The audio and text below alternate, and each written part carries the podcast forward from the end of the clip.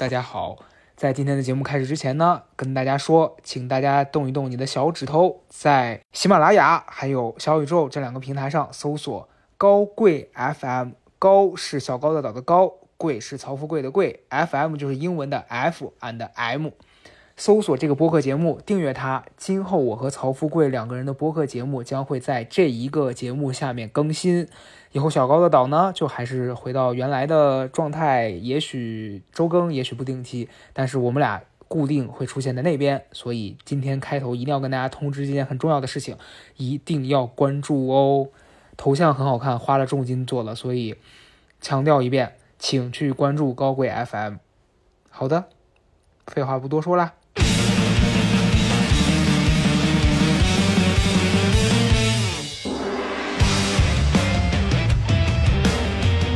嗨，大家好，这一期大家好又是我们嗯，又是我们小高岛。等一等，借我十秒钟，干什么干什么干什么？我在掏耳朵，掏耳朵做什么？你还不知道吗？现在收听小宇宙，关注小高岛，平静的生活点燃快乐，一天好心情，快来收听吧！噔噔噔噔，沧海桑田，本命有。真的有那个有那味吗？清了，你真的 不有清。有那味儿吗？有有了，而且你唱的非常自然，我都有点吓到了。你这，哎，欢迎大家来到这一期的小高岛啊！这为什么？你知道我为什么我要有这个行为吗？为什么？就是这个节目现在真的，我真的，咱们就说一路就七七上榜。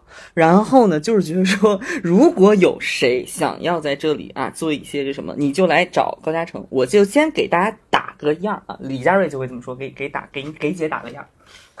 做做什么？你别在这诱导，我没有一些奇怪的要求可以满足啊。就是说，如果有客户过来投商务，我们非常欢迎啊、但是如果是一些奇怪的什么辱骂别人啊这种的，我们是不接的。嗯，是啊，我说的就是啊，商务啊，这这叫商务哈，咱们不懂。对对对，咱就是，嗯嗯，就是你比如说，我刚才的这一段就是那个电台嘛，我不是通信台，我在汽车上一般都是这种。啊，啊，快快什么那种，干什么干什么干什么，然后什么对对对，然后就这种，咱们都会，咱们都懂，但是这玩意儿就是说跟大家打个样，嗯。好，来，咱们这一期要跟大家介绍些什么呢？高老师，这一期我们就是一个大杂烩，东北地三鲜的感觉，就我们什么都聊。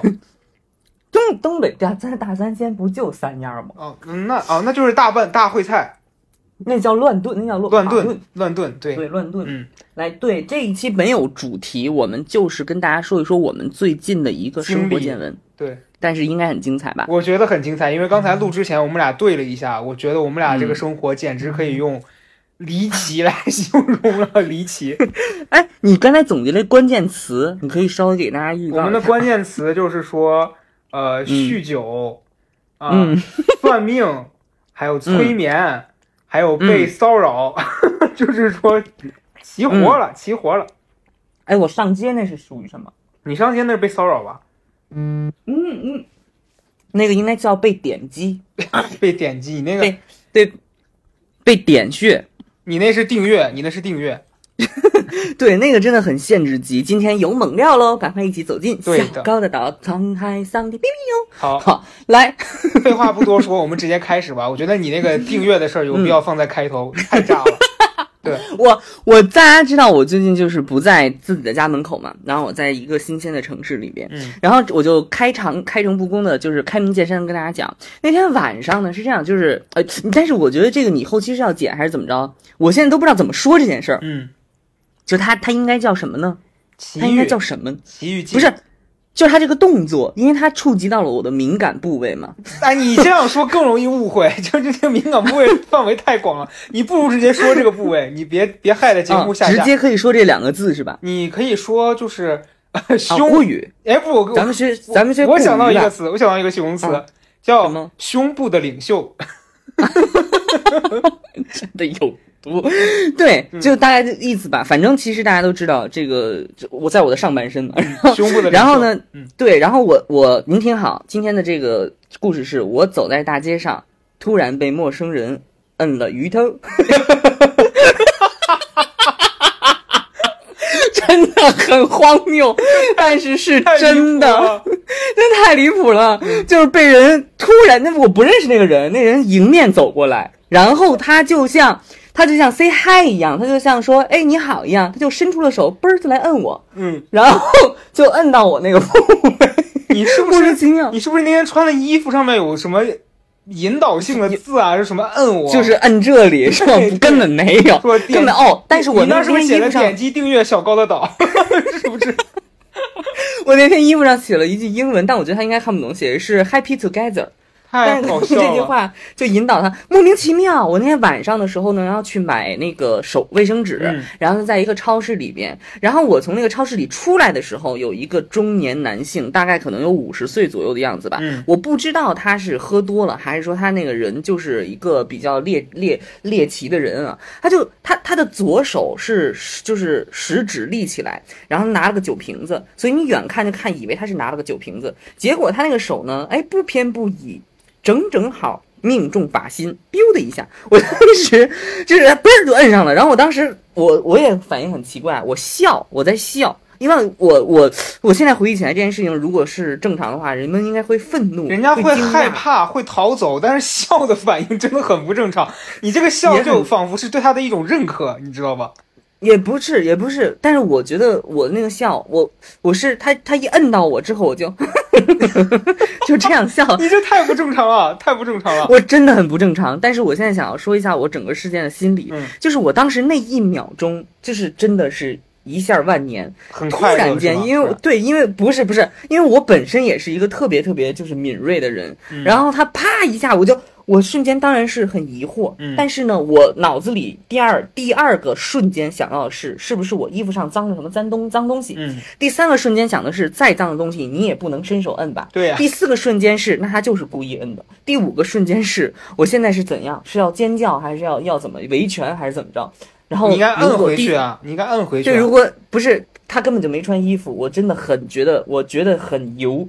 然后，然后，然后，哎，真的那一瞬间想到了很多很多。我就想到说，如果我是一个女生，我就想到了说，如果现在我就是报案，如果我想到就是说警察坐在这儿说发生什么事情，然后我说他他摁我鱼 头，然后 然后他会说没有，我说你就是有，然后有很多人围观，然后大家一起讨论说他为什么要摁你，然后或者怎么样之类的。我真的觉得太离奇了。太你听到那个，离奇了。你听你听到我这个故事，就是这个经历，你的当第一想法是什么？我我当时觉得你在胡说，因为我不敢相信这种事儿会真的发生。对啊，因为你因因为你日常就是一个胡说八道的人，你刚跟我讲这事儿，我以为你在发疯。啊、对啊，我跟我跟高嘉诚，我跟高嘉诚就是给大家看一下，我读一下我们的聊天记录啊。他说前面都是风话，前面都是风话，我要去干什么呢？他说我前两天啊，他说我前两天去体验了呃什么什么，然后我说这边就有个人有病，昨天夜里走在大街上，有个男人迎面过来戳我鱼头，然后然后高嘉诚打了一个问号，我引用了自己的话，我说我没发疯，我是说真的。因为我打出这句话，我也觉得真的太匪夷所思了。对，莫名其妙。但你知道，在那个深夜的那个时刻，我现在我现在这个故事讲完了，然后我要说一下我自己在这件事情的一个感受，嗯，就是我现在觉得那个人应该就是在所谓的耍流氓。他或者喝醉了吧？是不是喝醉了？我不知道，因为我后来出来的时候，那个人又拎着酒瓶子，跟另外一个陌生的男生坐在一起，跟人家在那儿莫名其妙的讲什么，然后那个人也不想听他说什么。anyway 无所谓，就是他，好，我觉得他就是在耍流氓，我觉得他就是故意的，嗯我觉得他就是故意的。哎，我甚至想到了另外一个可能性，他可能就是个臭流氓，然后他把你当成了女生，也有这个可能。对对，对，没错，危险啊我觉得你这种这个才是我今天想要去。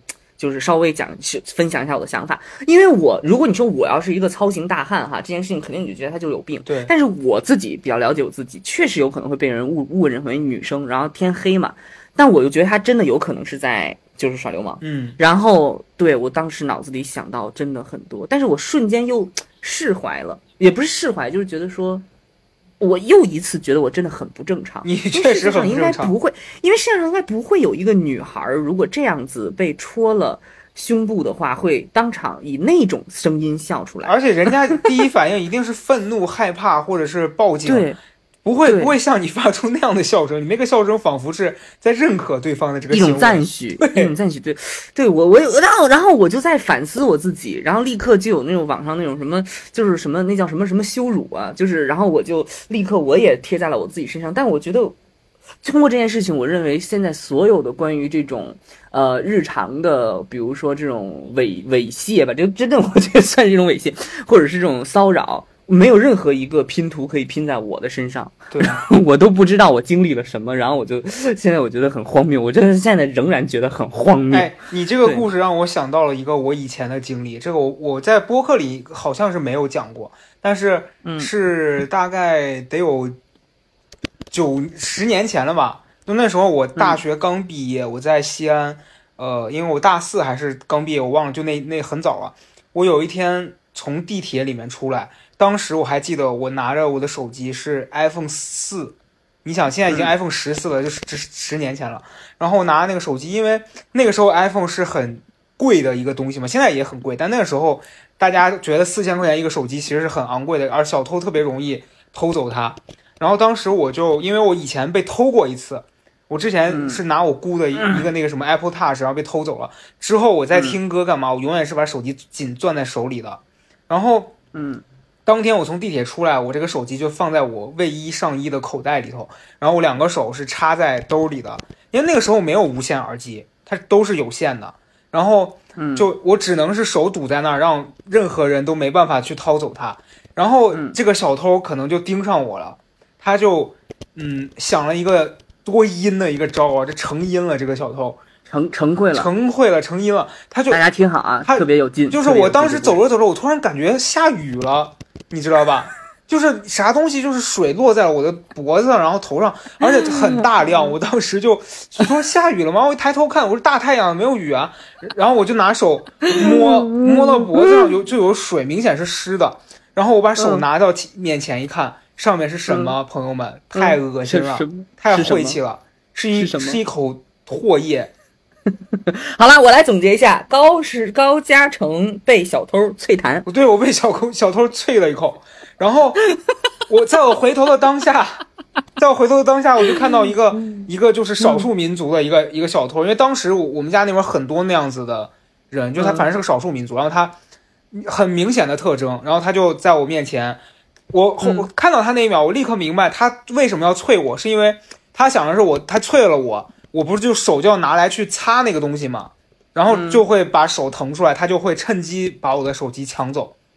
哦，然后成阴了，对，然后我当时手拿出来的时候他的那个手就正要往我兜里碰，我们俩手就差点一个就是说十指紧扣，你知道吧？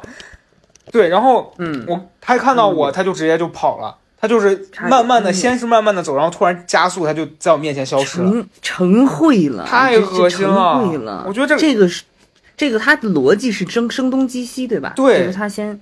但是我真的是从来没有听说过通过脆弹来吸引别人。我 确实也小时候是，技术也真的很差。我确实也是人生第一次经历这种事儿，我当时真的懵了。你想那时候我是一个初入社会的大学生，我哪知道社会上居然这么，就是玩的这么脏，我哎，不是，我在想昨天那个我遇到那个情况，会不会也是这种？就是他先戳戳你一下，然后你以为你失去的可能是色，但没想到他奔的其实是财，所以他就是 他就是按你的 YouTube，然后然后你当下好笑。正常的反应是你应该就是尖叫，然后用两个手护住你的嗯对。这个部位，对。然后没想到。他就去掏你的兜，但是他在你面前啊，你背后没人呀、对啊，没想到我咯咯笑，我背后有人，但那个背后那个人是那个超市的老板，哦那老板应该不太对就。他一听你咯咯笑，想说呀这小子开心了，他就害怕了，可能。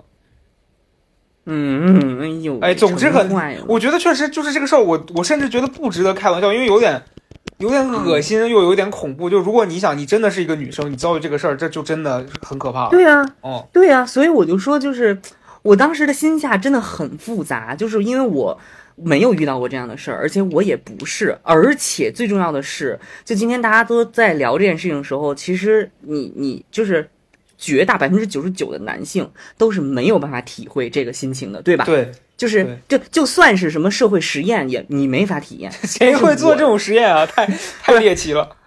但是我但是我的话，我的话真的是就是。呃，比较特殊嘛，嗯但是所以我知道那一刻他可能真的是把我当女生，但是我又知道我不是，哎，反正就是很复杂。但我就觉得，嗯哎，还是离谱啦，还是离谱。然后我就觉得，哎，反正就是我，你说这能说什么呢？真的离得大谱，我真觉得离得大谱，这太我真的对我真的不知道说什么。但是你说如果要是女生的话，一定就是我真的就是直接幺幺零，我直接就是幺幺零。对。但你说这个事儿在我的身上，我又很难解释我为什么会笑出来。确实是，好了，好了，这一篇这一篇就结束了，因为我真的太，我真的是不能成为大家的这个 案例。我觉得太好笑，这个故事到结尾还是很离奇，怎么有人会笑出来啊？是的，我们只能最后说的非常苍白，就是大家一定要注意安全注意安全 对，然后不要不要笑出来，因为你很难解释之后。除了你，没有人会笑出来，我相信。哎呦我的妈呀，真的是。哎呀，好好，我们接下来一个故事是什么呢？接下来一个故事，那就不如我来讲我去体验催眠的这个故事吧。你到底还要花多少钱？没有花钱这种，没有花钱，啊嗯，那你也敢？我还蹭了一顿酒你脑子里偷东西吗？我还蹭了一啊顿酒呢。就是自己在家的那一次吗？嗯，不是不是啊，那是另外一个，那是接下来要讲的故事。先讲这个催眠的事儿。我先跟大家声明啊，就这个催眠它不是一个营业盈利性质的，就是朋友带着我去体验，单纯好玩，交了个朋友。所以呃，大家如果要问我说啊，在哪里在哪里能不能去，可能就是没办法，因为他目前是不会说是随便接待任何人的啊。就是大概先跟大家讲一下，然后呃，我知道这个事儿是因为上次跟一个朋友聊天。然后因为可能熟悉我的朋友也比较知道我对就是这方面什么玄学各种的比较感兴趣，就会想要尝试体验。上心理的这种。对，然后上次跟另外一群朋友聊到了这件事儿，我就很想去，因为他说那个大哥是呃以前看了很多书吧，就是嗯很多国外的那种研究催眠的人，呃嗯写的书具体书名我回来可以问一下，但我现在有点不不太记得了。然后他反正他看过那几本书之后，他就对这件事儿产生了兴趣，他就开始嗯研究深耕这件事儿。后来他也去系统的学习了这件事儿，然后他现在就只跟自己的熟悉的朋友或者是朋友的朋友，就是拿其实相当于练手吧。我那天就去了，然后他这个嗯奇妙的地方是，他说他其实他练习的这个是帮你看到你的前世，你你又来了，你不是已经知道你前世了，那个是老姑娘吗？那个是骗人的，那个是骗人的。就是这个不是骗人的。其实我我我要声明啊，就是我我自己事后的体验，我也不觉得说那一定是所谓的什么前世今生，他可能是在这个催眠的情况下，根据你的潜意识，它进行引导，你对这个事儿的一个幻想。我觉得它就是个有趣的体验啊，哦这是我自己的感受。但是我讲我我只分享过程，我就不分享这个事儿的科学性，因为它本身就无法解释，它就是一个嗯好玩的事儿。反正那天我我去了大哥家，大哥就很妙，大哥浑身都是纹身。我我第一眼看到他的时候，我会觉得说这大哥，嗯，虽然他一身纹身，可是这个人的整个的能量，他的那个气场很柔和。我不知道为什么，我看他我一点不觉得害怕，嗯。然后嗯他身上的纹身，后来我也仔细发研究了一下，不是那种什么左青龙右白虎，而是很很多可爱的卡通的生肖。我就问他，我说为什么是这些东西？他说这就是我家人的生肖，比如说爸爸妈妈、嗯孩子、老婆，每一个人是什么属相，我就会把它纹在这儿，然后就很可爱。然后我就觉得大哥的性格非常，但大哥年轻的时候也是那种刀头舔血的，你知道吧？跟人家打架，啊对，啊，就就过着很江湖、很古惑仔那样的生活。你真的属于物极必反。嗯，然后大哥是这样，就我们那天去他家也很好笑。去他家的时候，他们家有三个人，然后那三个人、一个是光头，嗯，一个长得很像许知远老师，就没有冒犯的意思啊，只是说长得很，确实客观形容他很像许知远老师。然后还有一个人就是一个嗯不重要的人，然后这仨人就很就是那种讨厌的客人，嗯，就是那种讨厌的客人，你懂吧？就他们仨，其实后来我跟大哥聊，他们仨是大哥的朋友托付给大哥说，让他们仨在这边儿，你我要有事儿，你替我招待一会儿，等一会儿你有事儿哦你就让他们走。结果这仨人知道我和我那个朋友要去，就赖着不走。嗯哦为什么？因为跟我一起去那个朋友，就是我之前讲到过的那个会呃给别人看事儿的那个，哦，然后那仨人就对这事儿很好奇，就非得就是你知道我非得要探出个究竟来。对，我觉得任何有分寸或者说有一点点情商的人，都不会在别人有事儿的情况，就人家已经告知你说我等一下有事情要忙，你们仨非得赖在这儿，然后让别人把别人的事儿往后推一推，然后说嗯你们先优先看我吧，我觉得这就是很没教养。然后那仨人，哎，有没有一种可能，其实这三个人不存在，嗯，是你看到了有三个在那儿？这种可能性就跟人家按你的乳头你会笑一样，就是非常不合理，你懂吧？非嗯非常不合理，但发生了，是不是？在你身上是合理的，但是在一般人身上是不合理的。我是一般人，所以请你就是别别防呸。嗯，对。然后那仨人就很离谱，就是他们仨在人家家，因为大哥家里有很多那种，呃，跟佛教相关的，就其实很贵重的那些东西，什么什么手串呀，还有一些化石之类的。他们仨就是那种直接打开人家柜子去翻人家东西，那很不好。嗯，然后还说什么啊，我替你带一带，就很就很讨厌。整个那个过程，我在那儿待着，我就一直就在心里面，我特别烦。那那那，尤其你小时候有看过有一个那个就是美国的那个喜剧叫什么《活宝三人组》吗？嗯，我现在脑海里就是这个场面，对三个人在屋里上蹿下跳真。的上蹿下跳。然后最最最绝的是那个啥，最绝的是那个呃那个光头，我觉得那个光头是最讨厌。那光头一直在说他自己是做自媒体的，说他是做了一个呃叫什么的一个抖音号，说自己在抖音号上都讲的是那些玄学的啊，什么鬼神探险的。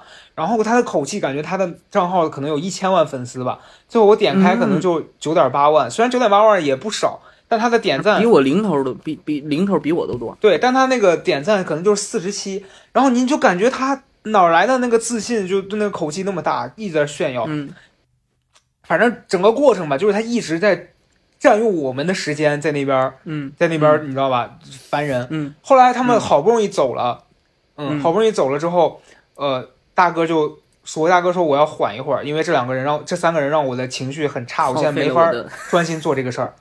然后 等于我跟大哥又聊了很多别的。我们那天开始，我你想我四点到他家，等到正式开始的时候，差不多已经要可能六点半六点半了，哦，就很久。嗯啊。然后，因为我觉得催眠这个事儿是这样，就是其实分人，有的人是那种易催眠体质，嗯有的人是很难被催眠的。就这个，嗯哎，你觉得我是哪种？我觉得你应该是很难被催眠的。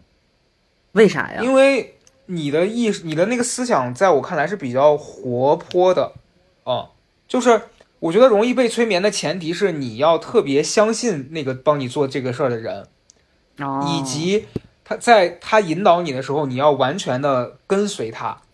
嗯，我觉得是要信任他。对，我觉得你的话，人家说一个什么，你可能就是会给一个非常奇怪的反我可能会馈，笑出来。对，嗯然后你就你就不会跟着人家的那个引导走，所以你就可能很难进入那个状态。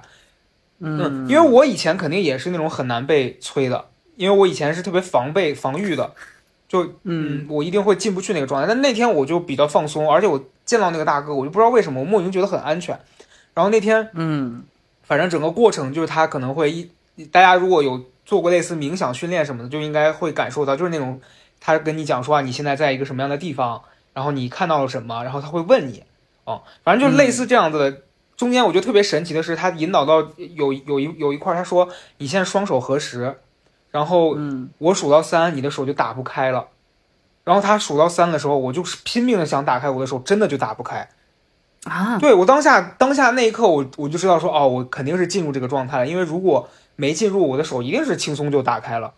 然后，嗯然后我发现我打不开我的手之后，大哥就开始继续往下引导了。然后引导的时候，他其他的引导是让我呃描述我看到的画面，就是嗯这个我我我也第一次体验到，其实催眠它不是说你会在脑子里面看到像电影的那样子的就动态的画面，是像你所谓的穿越什么，你你在一个场景里，而是你的嗯。脑子、你的潜意识会给你传送一个静态的一个画面，然后你嗯。根据它给你的引导，你会一步一步让这个画面更完整。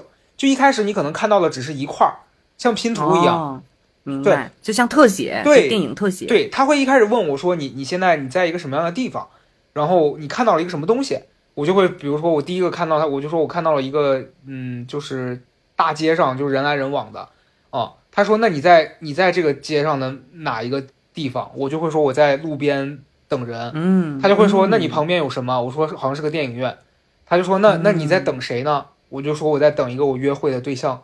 就是嗯。你不知道为什么，你当下你就顺着他，你自己自然而然，可能我觉得也许有有想象的成分，但是我不知道为什么。但我跟你讲，这个事儿真的事后有一个特别神奇，是刚才咱们在录制之前开始发生的，嗯。因为他那天问我的第一个画面，他说你现在看到一朵花，你给我描述一下这朵花是啥样的。然后当时我不知道为什么，我脑子里面就是出现了一个很真实的一个花，那个花是，呃，它是一个就是由浅呃由深到浅的这样一个变化的颜色，就它那个边儿是深色的，然后底下是嗯白色，就越来越浅，就粉到白。然后我当时看到它那个花儿特别像康乃馨的那个感觉，但是它是每一片有有三。就是每有五片大叶子，但是每一片那个叶子特别像枫叶那样子一溜一溜一溜，其实有点像荷花，但是我当时又不知道它到底是荷花还是什么花，就就很难形容。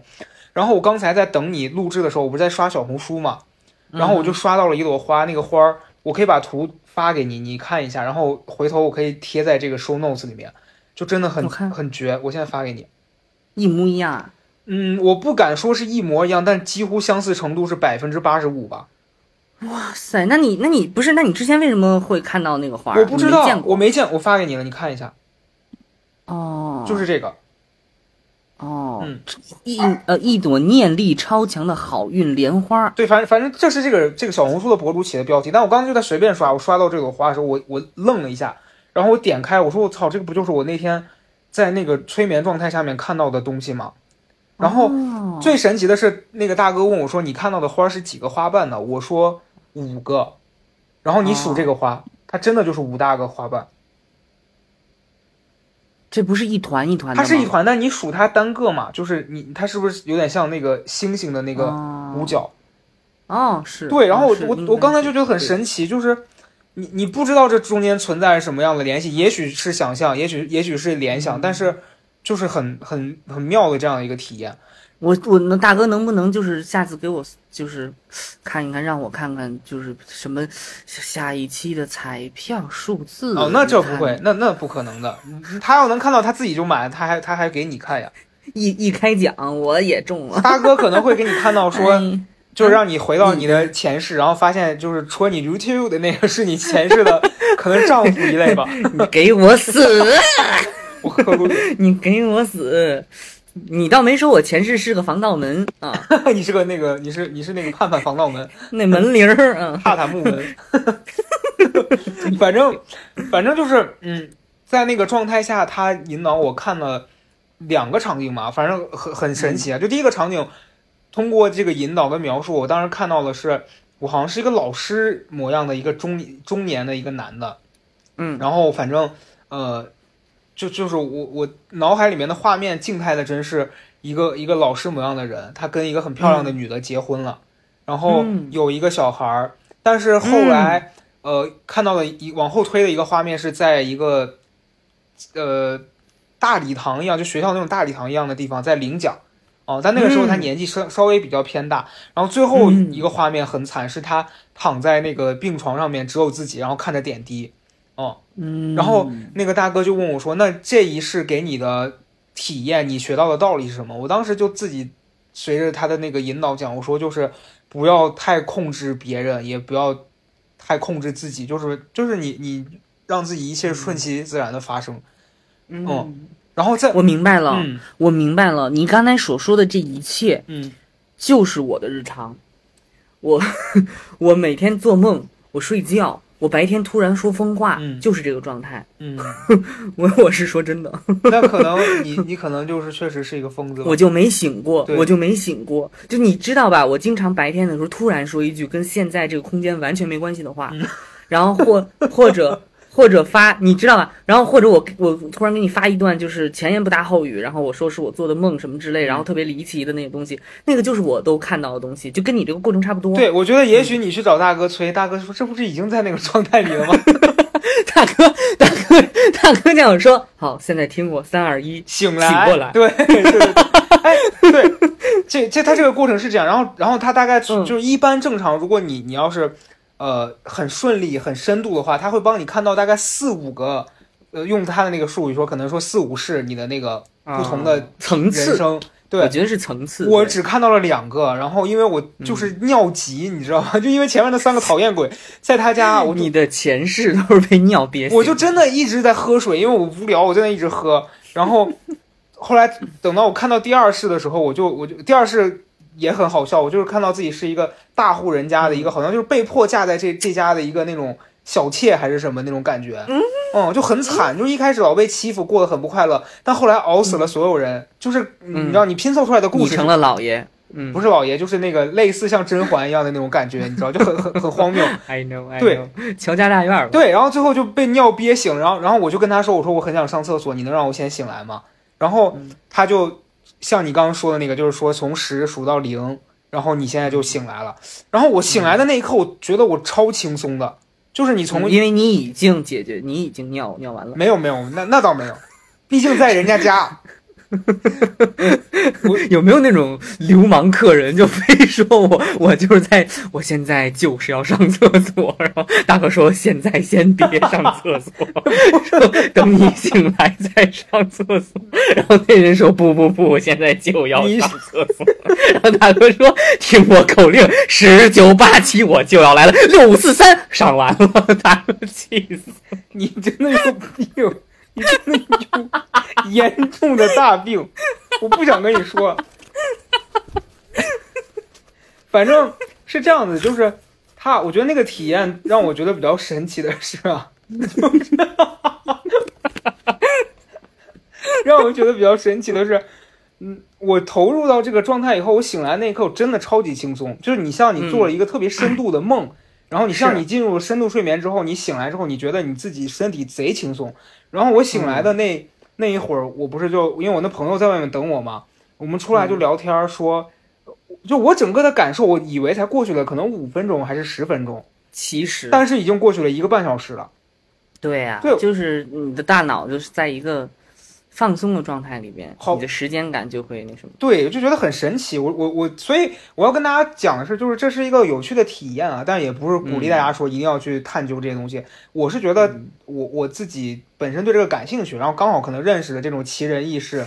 你你现在对于这个心灵的感知，然后心灵的体验，个人这个意识的发掘，我觉得还是越来越这个触及的方面多了。但我觉得催眠这件事情，就是你的这个讲啊什么的，我是觉得还挺好的，嗯，因为听起来它听起来它是一个对自己的梳理，对吧？对，然后其实也没有什么前世，我觉得这种东西就是哦，我这个讲，你知道，就就是有一个国内的比比较著名的整容医师，然后有一次我跟他沟通，就跟你这个话术差不多，就他说，嗯，在国外的话，如果明星或者普通人要是去做这个微调或者整容的话，人家是要先看心理医生的，呃，先看这个心理咨询的，你的这种外貌的改变是不是由你自己自我认同出发的，而不是说你只是想要改一个，或者是你想要挣钱什么之类的。嗯，啊，害怕说弄完了之后心里有膈应嘛，就是哎，我怎么变成这样了？然后心里发生一些问题。对，但是在国内的话，由于心理这个部分的产业不健全，然后呢，如果你要让你的客户说您先动刀之前先去看个心理医生，那客户就炸了。对所以呢，但是也得过这一关，怎么办呢？他们就把心理医生都伪装成算命的，然后呢说给你看看相什么这那的。我觉得就是说很多层次吧，反正这你刚才讲这个其实就是他的一个 你心理的一个构成，然后他只是说大哥用了另外一种说法跟你说什么前世什么这那是的，是的。其实我我自己的体验是，我觉得这事儿，我我到目前我也不太敢相信说那一定是真的。但是我觉得就是它一定是我心里的可能某种投射吧。啊、嗯，我觉得你知道你觉得不真的原因，就是因为你那个那泡尿没尿出来，你没当时解决。啊，你真的很低俗，你不要再提这些屎尿屁的东西了。你你要让大家知道你是一个受过正统教育，然后你是一个有文化的人。不要，我不允许你自甘堕落，曹富贵儿。我明白，我明白。嗯好，那我你已经被人，就是你已经被人摁了如秋，你已经不完整了。你现在还这样，我觉得你就是下九流，你懂吧？我 我不允许你这样自轻自贱，嗯，好，好吧？可以的，嗯，好的。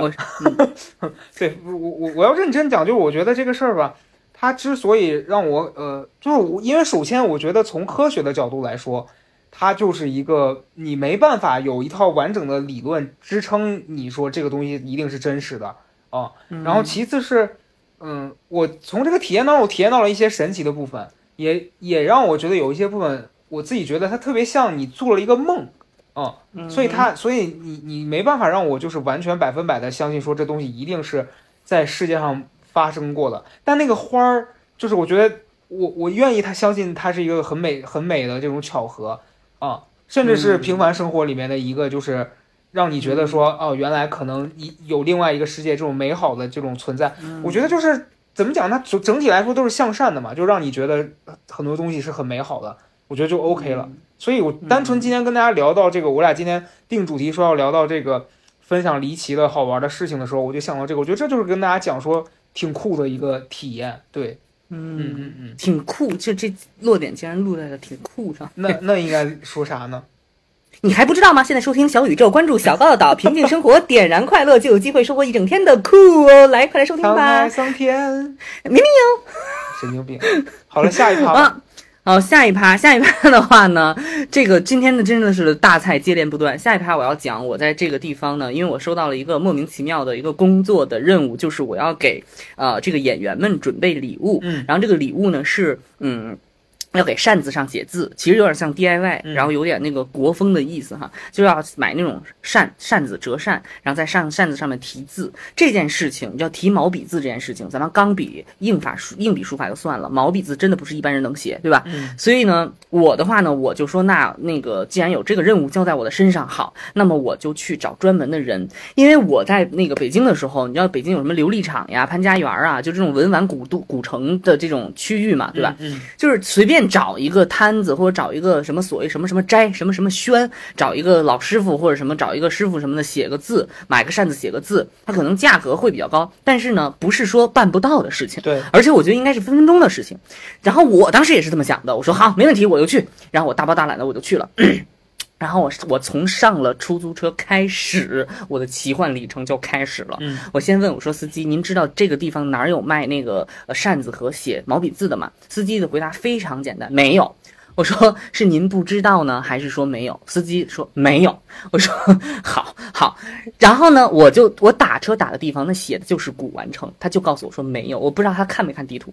然后完之后到那古玩城，那古玩城现在就整个是一个二分之一不上班，然后呢四分之一呢没有人。然后我就哎呀，我去了之后，我当时心凉了半截儿。我说完蛋，这怎怎么没有人呢？然后我就开始问，挨挨个问，问的这个过程也非常的麻烦，就是所有的人都告诉你。你没有，就这两个字啊！你说说有没有扇子啊？你有扇子吗？有扇子。我说那我看一眼，那就这个。我说他就把我他手里的那个拿。我说我不要你手里的那个，我要白扇面。然后他说翻过来就是白的呀。我说我要买新的。然后啊新的没有。我说那你这周边有没有呢？没有，就是没有。什么就是没有？完了之后我就好不容易找到一个老头，然后这个老爷爷带我上去。上去之后呢？买了扇子，我跟这个扇子老板说，我还要写扇子。老板说没问题，我带你去写。然后我说这个写的人，他的字体一定要娟秀，一定要那个什么。他说没问题，没问题，这个人这什么都会写。然后我就去了，去了之后，这个大叔，这个大叔啊。这大叔就是很瘦弱，然后戴一个小眼镜，然后穿了一个就是松松垮垮的 T 恤。我说啊，我心想就是艺术家嘛，就是这个这个都都是这样。好，我说 OK，那您能给我看看写什么字吗？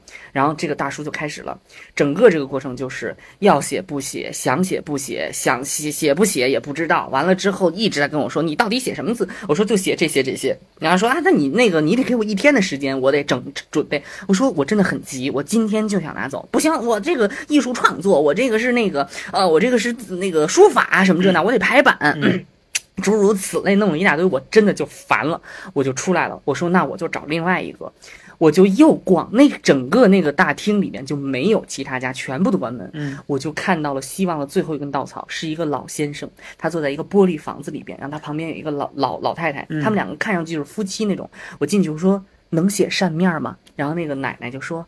没问题，没问题，来，让我们王老师给你写。我心里就觉得非常安心，就是一个老先生坐在那儿，然后他叫王老师，看了一下那个墙上挂的全部都是写的字啊什么的。我说哦，王老师，我特别虔诚。我说王老师这个字咱们属于什么体呀？嗯，狂草，狂草。我说狂草行，那狂草也行吧。我看了一下，我别挑了。然后我就把扇子啊给他讲了，给什么王老师就是确实那王老师也七八十岁了，然后眼睛也有点睁不开了，好像耳朵有点背。我觉得，我觉得这些。也都 OK，听到这儿就觉得不妙。对对，你的预感是没有错，但你根本不知道这个事情最后是发生是什么样。我说哦，我说行行行，王老师，那您看这个字儿写多长时间呢？王老师说啊，呃，这个不，你你别催我呀，你先下楼去看看别的吧。我说行行行，我说那王老师您您先写着吧啊。然后呢，这个时候王老师的那个夫人吧，大概是。那你是要给钱的哈？我说给给给，肯定给，肯定给。那我说那大概咱们这个费用多少呢？因为你知道这种写毛笔字这种，它贵都几几几千，对吧？对。然后便宜就几几十都有。我说那大概多少？特特谨慎。嗯，你就给二百吧。我说行行行。当时我心里想的是这样，你没立刻搞个价啥的。我完全没有，因为我当时心里想的就是说，二百块钱搞老先生的一幅字，然后呢，安安心心的，然后咱们也不在这方面砍价，对吧？就是文化人那一套，咱们不砍价，就你说多少是多少，嗯。然后我就出去了，我从底下买了又一把另外的扇子，我要送另外一个人。我上来的时候，你听好，我一点都不夸张，王老师在那儿变成了一个缝纫机，那个手啊，就是那个缝纫机的那个针。在那个扇子上哆哆哆哆哆哆哆，然后那个夫人说了啊，王老师今天哎不太巧，帕金森犯了。我当时原话说帕金森犯了吗？对对，说王老师今天。不巧，手有点抖，帕金森犯了。我当时我真的，我真的，我整个人凉透在现场。你知道那把扇子刚刚在楼下花了五百块钱买的，嗯，现在在王老师手里已经变成了苏绣了，就是拿着那个毛笔哆哆哆哆哆哆哆。哎呦，我看着王老师那个样子，我也是蛮心疼的，听也听不太清了，看也看不太清了。浑刚才还好好的，不知道为什么一拿笔浑身开始抖，那手啊特别抖。然后那个扇子上面全部都是墨点儿，我当时真的就是死在现场，哎，我当时就坐在那儿，我说你心态倒也是蛮健康的，都这会儿了，你还有有心情心心疼王老师，你自己那扇子最后咋办呀？你说我一个上街被人戳了鱼头的人都能笑出来，我能在这种情况下跟王老师大发雷霆吗？不可能啊！那是不，我就坐在那儿，对啊，我就坐在那儿。我就想怎么办，因为我手里还有一把新的扇子，我就假装乖巧。因为因为你这个时候你直接说写的不行，我自己写了，我打算自己写了，我的计划是打算自己写。嗯然后呢，那肯定人家是要毛躁的，对吧？然后我就说，哎，我对人真的很 nice，我说。啊，那个那个，咱们平常这个地方是有小朋友来写字是吧？啊，对对对，我们这个地方呢，主要就是做一些国学传承。我说心想，行吧行吧。我说，哎，那我也想划了两笔。他说，来来来，给你笔，给你纸。我就打开了我的手机，找到了一个就是字体临摹 A P P，我在那儿自己临摹。然后他说，啊，你平常也写字？我说我不写，我就是随便画一画。然后我自己在那儿练字，我开始为我的扇子自己练字，因为他那把扇子我准备完全弃掉了。然后说话间，他那个扇子已经写完了。啊，我们是要落款的。我说没问题，您落款吧。我心想，这扇子都写成这样了，落什么款呢？然后你别看这个字写的哆哆嗦嗦，咱们这位太太从抽屉里拿出了十多个印章，大大小小，小小大大，稀里哗啦倒桌子上。王老师就在那一边哆嗦一边找，说就扣这个章啊，还是扣那章？我当时心里 心想，真的是，你就放过我吧。然后他们就开始对于说大的章还是小的章开始研究，那个字写哆哆嗦嗦，最后那章刻了七八个，就是那个那个扇子上盖的全部都是章。我当时，哎呦，我你知道，就是整个心下复杂，我真的觉得一切都太奇遇了。从我上车到找扇子，然后到被被一路被人说没有，完了找了扇子，然后之前那磨磨唧唧要写不写，到这个王老师这个变变这个这个叫什么缝纫机，我真的觉得我很累。然后我就带着新买的扇子，我又多花了五百块钱，我又买了一把，我带着三把扇子回了。那个餐回了回了我们要拍戏的地方，没周遭没有没有安静地方，我在一个二层的小餐馆里边，在四五个服务员的注视下写完了一个扇，写完了两个扇子，我心态真的很崩。我觉得就所有人都在看着你。最离谱的是一把扇子卖五百块钱，也真的很离谱。你就还买了第二把，你钱真的很多哎。不是扇子是很贵的，就这种文玩扇子很贵的。我的天呐，五百块钱还好吧？有好几都是那种四四五千的扇子，上万的也有。这五百块钱是一个很正常的，就是文玩文具扇，就怎么说文化，就那种文文人扇，很很正常的价钱。关键是整个这个过程，你知道，就是我心力交瘁。我到最后为什么就跟王老师没一口价没还，就是因为我觉得说我终于找到了一个能写扇子的老先生。没想到不巧，今天摆了你老先生。帕金森犯了，哎呦我操！我当时真的，我真的崩溃。那这就没办法，这就我只能说算你纯倒霉吧。这事儿纯纯不能怪人家，也不能怪人家王老师。王老师也情非得已，对吧？不是，但是我觉得这件事情，我现在冷静思考，我觉得王老师不是今天不巧，我觉得王老师是天天不巧。王老师但我不知道为什么对，随时随地手都在抖啊，他可能对我，但我不知道为什么当时就信心满满的跟我说没问题。我真的，我觉得人总是还要正正正念一点嘛。可能王老师年轻的时候也像我一样喜欢催眠，喜欢灵修，但最终还是敌不过帕金森。真的有毒，有点抖抖抖，哎呀，我心里哎呦真的真的是大崩溃。现在听到这里，大家是不是都觉得这故事好悲伤啊！我们都我们最近经历了好多东西，谁悲伤？你觉得王老师悲伤还是我悲伤？你啊，你跟王老师都挺悲伤。王老师是因为得了帕金森就没没有战胜这个病病魔，但是你那夫人你就是单纯倒霉。夫人说了，王老师是齐白石的大弟子。我真的，我真的，我真的没有任何的心力再去恭维了。咱哦，咱确实也没有任何的证据能证明他是真的，但是就是说是或者不是，对祝福对。但是我就我是整个这个过程，我都觉得，因为我一直觉得这件事情很好简单，很很好完成，没想到就弄得这么复杂。晚上回来被人按鱼头，我真的很累，太好笑了。很累。那那最后就是该我分享我昨天发疯的故事了。一个悲伤的故事结束之后的我们就是欢迎收听小宇宙，关注小高岛，马上给您点亮生活的快乐，来吧。对，嗯，我要跟大家讲啊，就是昨天我自己在家喝酒，把自己喝大了，然后就在家大发疯。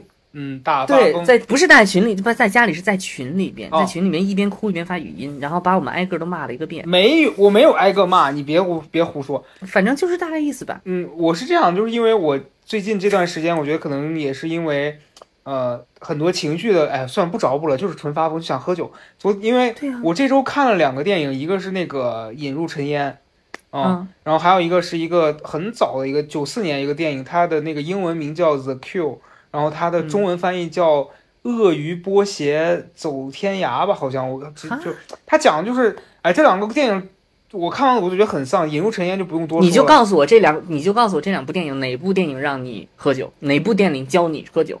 嗯，都没有，但是他们给给我带来的那个负面的情绪，我实在自己消化不了，再加上我这两天可能自己也有点心烦吧，然后 大家不知道有多么好了，你听他现在这个状况，他今天是累了，但是他昨天可不是这样，他喝完酒之后就发了七八条语音，然后在那儿骂什么东西，然后在那儿吐露吐露，突然下一秒语音又开始哭，然后哭完之后又开始骂，然后在群里面弄得鸡飞狗跳，然后我昨天点开了之后，我觉得完全是一个平常你听不到的你听不到的高嘉诚的声线，你平常听到高嘉诚还伪装自己是个就是文化人作者，对哎，对，文化人，昨天就完全不是，昨天就是嗓子。也粗了，然后也是也说出了那种六朝古都老老居民的气派，就是那种大骂脏话，然后呢声子声音很粗。哎，你下次能不能就是还是带上你的那个口音啊？我我我我不知道怎么样才有那个口音啊，就是你的方言啊，就是那那个没我没有在群里说方言，我没有，对啊，我说你下次带上方言，这味儿会更正。我不要，就完全就是一个男人，你让那个听把你听成女人那个听众好好听听，你下次就喝着酒再录播客。反正哎呀，我当时觉得我说如果有一天这个播客不做了，我一定把那一段做成那个结语给大家放出来，好不好？我你为什么一定要到那一天才不做啊？那不那才放，那大家就很长时间听不到。那我如果我要是放在这一期，我可能说下一期就没了，我就我就没有脸再见 任何人了，太好笑了给给我们在群里面。所以你昨天是清醒的还是不清醒？我当然是喝醉了。我如果清醒了，我干嘛发那些东西啊？所以你哦，你不是就是你知道有分几个层次吗？有的人是借着酒劲儿表达一个真实的自我，还是说你昨天完全已经不是自己？我觉得我呃百分之七十已经不是自己了，只剩百分之三十。对，你喝了多少？你在家我喝了两瓶一关键喝了两瓶白葡萄酒吧。其实啊，算你自己一个人，我自己一个人，喝了两瓶，其实还也也不少了吧？就是三十五岁的老姑娘在家也不会喝这么多。大家（括号啊），三十五岁的老姑娘是高嘉诚的前世，没有任何 其他的意思。不知道的去听上次播客。是这样的，就是嗯，因为我一开始家里一直有这个酒，我就从来没有自己喝过。我头一天去大哥那儿，大哥说他有一天给自己喝醉，我还说我说谁自己没事在家喝酒啊，神经病。结果隔天自己回家就自己，我说那不然哎我就看。那次在刘子君家，那次在刘子君家，然后因为另外一位朋友情感危机，你都没有喝大。对，然后昨天就是我说我说这样，我说我先开一瓶，我自己先小酌一杯，然后我就我就小酌了一杯，我就说我酌的时候同时打开这个投影，我就在播放呃演唱会，我就很开心，嗯。一边看演唱会一边一边在那个小酌，然后就觉得你知道吧，灯光美，灯光美，气氛佳，整个人很开心，嗯。很放松，然后就不知不觉一瓶就下去了，一瓶下去之后，我就有一点开心了。这个不知不觉，我觉得很妙。我我就有点开心了。开心之后，我就我先联系的第一个人是刘祖军，啊、嗯大家如果不知道刘祖军是谁，我我们以前请过他，就是有一期播客，我忘了我忘了是第几期了，反正讲他上了清华，靠特长生上清华，大概是这样的标题。歌手，对，就我们这个朋友，我就跟他讲，我说我好想你啊，然后然后嗯然后他就他就说真的吗？然后我就开始骂他，我就跟他说我双向吧你是？对，我就开始骂他，我就说，我就说，就是类似，我已经不记得我骂他啥，反正我就开始诅咒他，然后他就在那边说我好累啊，你为什么要这样对我？我说我不管，反正我觉得你这个人就是不 OK，然后就开始骂他，然后骂完之后，我俩就开始，我就开始跟他风言风语，类似说了很多像如秋这样的话，啊、然然后，嗯，紧接着我就开始给给那个李佳瑞，给胡德明，我没给李佳瑞发，我给胡德明发，胡德明睡了，他就不不理我，然后我就开始在群里面发，然后在群里面发之后，是哦，是因为刘祖军就把我给他发的这个东西就转到群里去了，我就开始在群里骂他，我说你为什么把这么私密的东西发在群里？然后群里就陆续开始有人跟我对话，然后我就开始舌战，就舌战群，高嘉诚的声线都变得不一样。很粗噻还是怎么，很凶，嗯，然后就是就是很就是很是充满了阳气。反正就是哎呀，就是纯发疯嘛。后来后来我也忘了，我就就是谁说我都在那个。但后来为什么哭，我是真不知道。我就是嗯，太好笑就是你知道。我就喝完第一瓶之后，我就已经这样了嘛，然后我就开始拆第二瓶。第二瓶我就喝的比第一瓶猛多，我直接上来我就是半半瓶，你知道吗？那个高脚葡萄杯不是高高脚葡萄葡萄酒杯，己一个人在家，你到底是为什么？我还是不懂。就感觉就是如果说冉高明在外面狂炫人家茅台，我还理解，就是你自己在家自费两瓶白葡萄酒是在干什么？然后我就我就我就第二瓶下的很快，第二瓶就是感觉可能 用了可能十分钟吧，我就喝完了。然后我就彻底的就是发疯了，我就开始在家跟着那个演唱会唱歌。我我最后的意识就是我在跟着演唱会唱歌。然后这个时候你们有谁给我发消息？我忘了，我当时想回复那条消息，但我发现我已经打不出我想要的字了，你知道吧？就是我懂，我乱七八糟。我摁了字乱七八糟，我就很着急，我就拿着我的手机啪啪啪在拍那个手机，我就想说你怎么这么不听话？然后就你这些都还记得，还是说你我记得是事后通过家里监控看到的？嗯，我家里没没有监控，但是我我我记得这一发，我很生气，我在打手机，哦、大家听听吧，多么荒谬，就很荒谬，多么荒谬！我们最近终于遇到了多少荒谬？真的很荒。谬啊！哎呀，我这期录完，我这个这个就是读书人的形象荡然无存，哎呀，我觉得很不错啊，被人被人这个还啐是有做被人啐了一口，然后还还去催眠，然后完了就在家。但是你整个过程你都没有给我发消息，就是你在给这么多人都发了消息情况下，你都没有给我发消息，知道为什么吗？为什么？因为没有人爱你。你满意了吧？我很满意，这个没说有人爱法你。嗯，我很满意。你自己你自己反思一下，你为什么没有给我发？你说你你在那个时刻，你都想连花儿你都想得到，但那个时候我应该是在被人摁的过程中，我觉得时间应该差不多，因为我当时也没有在群里说话嘛。对我当时应该也是在经历着一些奇妙的事但情。但你说，哎，如果你收到我的发疯的这个消息，你会做什么反应呢？我肯定会录屏，然后就是说发朋友圈吧。你看你们这帮坏东西，全都是说 录屏，然后拿这个威胁我，然后我觉得没有威胁你啊，就没有威胁你，我只是分享。我跟你讲，今天李佳瑞就是给我搞这出。李佳瑞上来就跟我说：“ 说我告诉你，我可是录屏了，你你不要惹我，我给你发出去。”我说：“李佳瑞，你少给我来这套，你自己那些恶心的事儿，我哪一个单拿出来都比我这个可笑，比我这个丢人。”我说：“我这是喝醉发疯，没什么可丢人的。你那可是清醒的状态下发的疯，你那东西每一个说出去，全都是那种让人笑掉大牙的。”然后李佳瑞立刻跟我道歉。你这，你看你这个胜利感的感觉，所以你这一次是第一次喝大，还是第一次自己喝大？我第一次自己喝大，对。哦，所以之前也是大概这个样子，对吧？我之前喝大也是这个状态，就是我我喝醉，我以前喝醉是这样，我最早期最开始接触酒精的时候啊，喝醉的时候是会哭，就是那个时候上大学，我当时应该可能会比较压抑吧，就就借着酒劲儿会哭，然后、嗯后来呃跟你们这群人认识的，那时候跟你还不熟，可能跟赵英男他们玩的时候，我那个时候那个阶段喝醉会比较口无遮拦，我就会说很多就是疯话。嗯嗯，对，有我那种疯吗？嗯，不是你那种疯，就不涉及一些危险的言论啊。但是我 但是我会说一些，就当下谁在我可能会攻击谁，骂谁？但不是辱啊。骂，就是我跟这个人一定建立在我们俩很熟。哦、我知道，对，然后我们俩互，他如果就是在那个状态下，他对我有一些什么，呃，开玩笑，我就会说很很对他就是进行一些攻击，但是也不是那种恶意的啊、明白。对就哎呀，真是每个人不一样。我觉得这个有机会以后 可以跟大家一起来分享一下，因为我是呃，喝我我我喝酒的话，我是非常安静，你知道吗？嗯，我不知道，我如果喝我没跟你喝过。喝多是非常安静，然后非常的乖巧，就完全乖巧，对啊，毕竟 绝对不会。毕竟没有人爱你，没人送你。哎，我觉得不是，我觉得真的有可能是我平常清醒的时候是被催眠的状况。对，我也觉得是这样。然后你喝了酒，对然后可能反倒清醒了。对对，哎哎，对，你说的很对，就是这种体验。所以今天真的收获很多。如果你还在掏耳朵，你不知道，现在就收听小宇宙，关注小高的岛，平静生活，点亮快乐。这一期就到此结束。对，只希望大家呃保护好个人安全，然后也就是说，想喝酒的话，千万不要自己一个人在家喝多。我觉得喝自己喝多没问题，把手机关了，这是我给大家的忠告，手机关了，不然第二天你真的不知道会发生什么。